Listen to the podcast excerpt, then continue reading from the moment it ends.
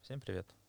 В этом эпизоде мы поговорим о итальянце по имени Джованни Каботто и о том, как он связан с Канадой. Родился он в середине 15 века э, в Италии, соответственно. Дальше в молодости переезжает э, с родней в Венецию, о чем соответствуют э, документы, что в 1476 году он э, получил гражданство Венеции. В то время надо понимать, что путь на э, Ближний Восток за специями индийскими был закрыт. Скорее, путь конкретно в Индию, так как э, Османская империя, она осела в Константинополе. Эм, Джованни занимался тем, что поставлял товары э, из Ближнего Востока. Он ходил на э, восток за индийскими товарами. Эм, при общении с продавцами он э, и арабскими купца, купцами, он их расспрашивал о товаре, где они его берут, эм, что они могут рассказать. И, естественно, никто толком ничего ни с кем не делился информацией.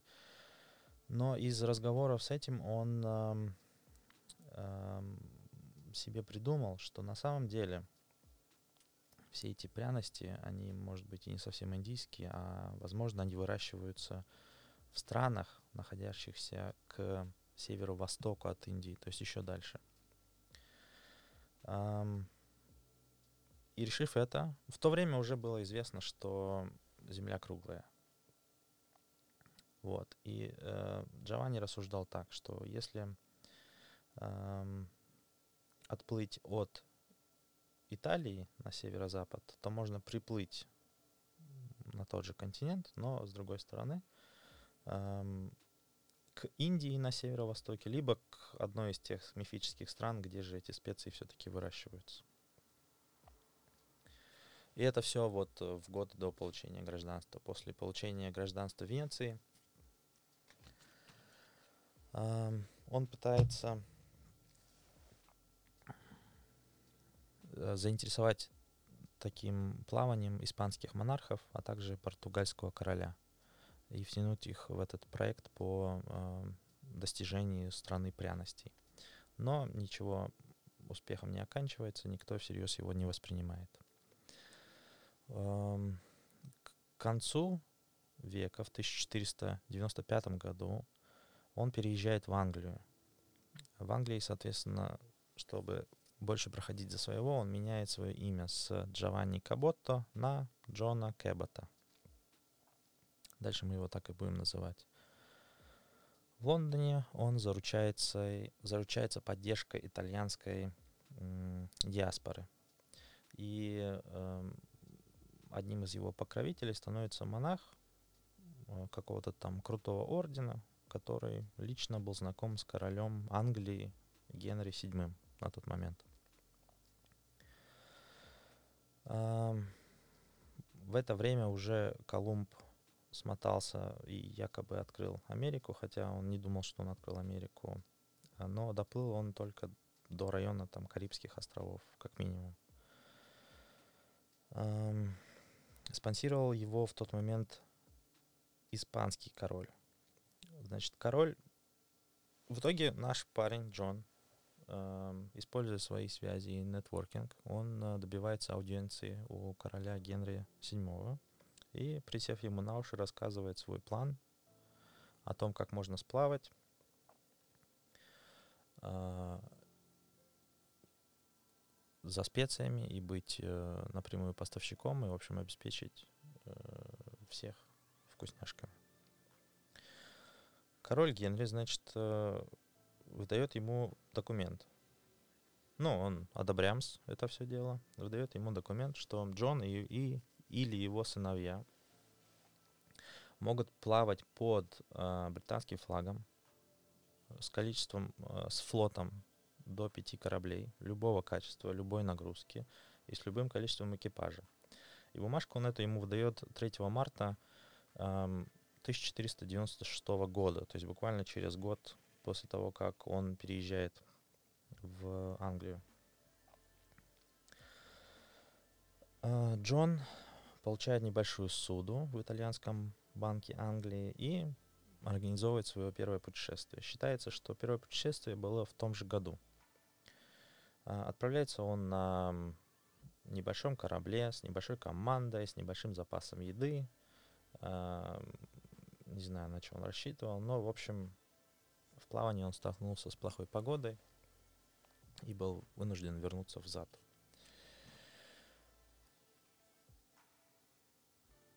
Но, естественно, он не отчаялся. Значит, второй заход случился в мае следующего года, 1497 года. Джон, уже истории о э, Колумбии гораздо больше распространены, и местные, э, ну, назовем их так, бизнесмены, они финансируют э, поездку Джона он лучше экипирован, судно чуть больше, хотя и относительно небольшое для тех в лет. А, отправляется он с 10 тоннами груза, что было, в принципе, запас еды на 8 месяцев. И с командой около 100 человек. Там точная цифра неизвестна. Значит, его экспедиция выплыла из Бристоля, проплыла мимо Ирландии и через Атлантический океан достигла южной точки острова Ньюфаундленд в 1000 Э, 497 году, 24 июня. Вот почему мы о нем сейчас говорим. Он был первым европейцем в Канаде. Такие вещи знать надо. А, в одной из гаваней Джон Кэббот высаживается и объявляет землю владением английского короля – В итоге, по истечению э, кучи лет, правительство Канады и Британии, поскольку конкретное место высадки его не ясно, там кучу островов, там и он это все не очень описал, видимо. В общем, правительство Канады и Британии – эм, признает место высадки остров э, Кейп-Бреттон. Значит, его путешествие считается эм, первой европейской экспедицией, достигшей берегов Северной Америки со времен викингов. Кстати, там про викингов я где-то один лишний нолик добавил, по-моему.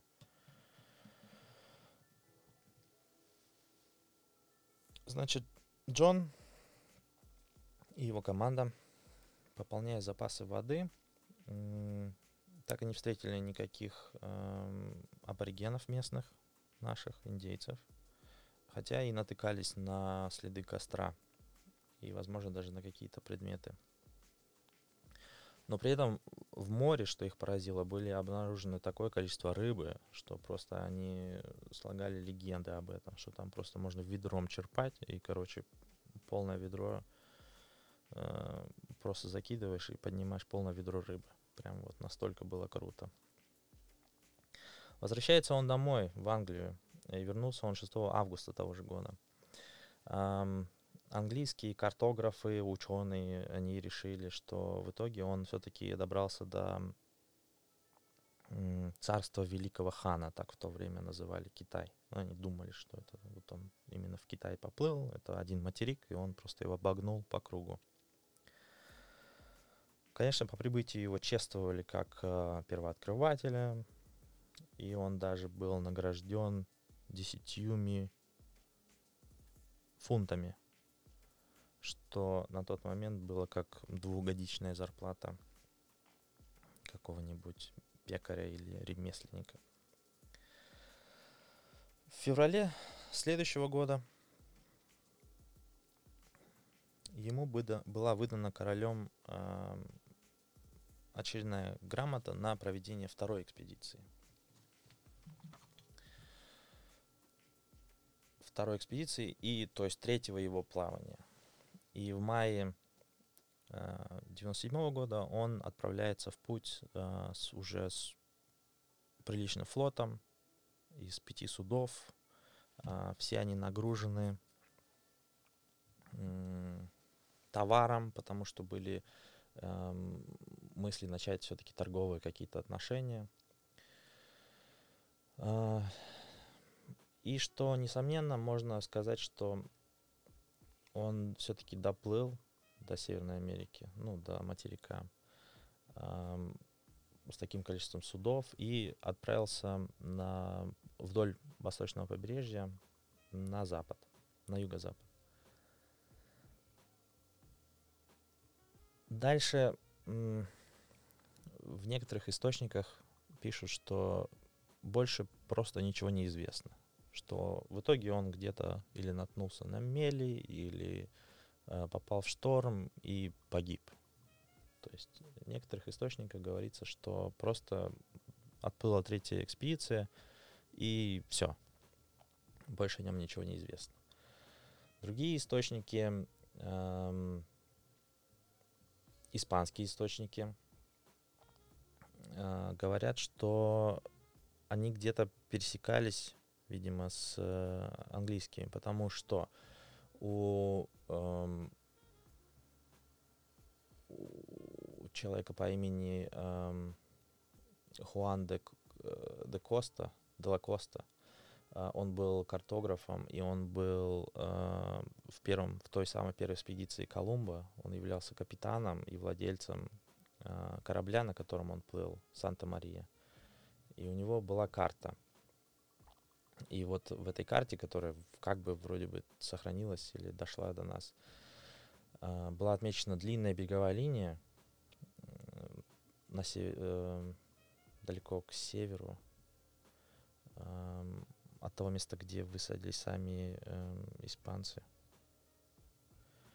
И, в общем, были отмечены очень много и очень четко э, рек, очень много бухт, и даже было отмечено одно море, которое он подписал как море, открытое англичанами.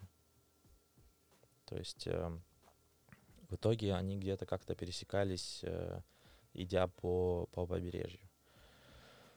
Э, то есть на самом деле основная версия, что они заблудились, погибли.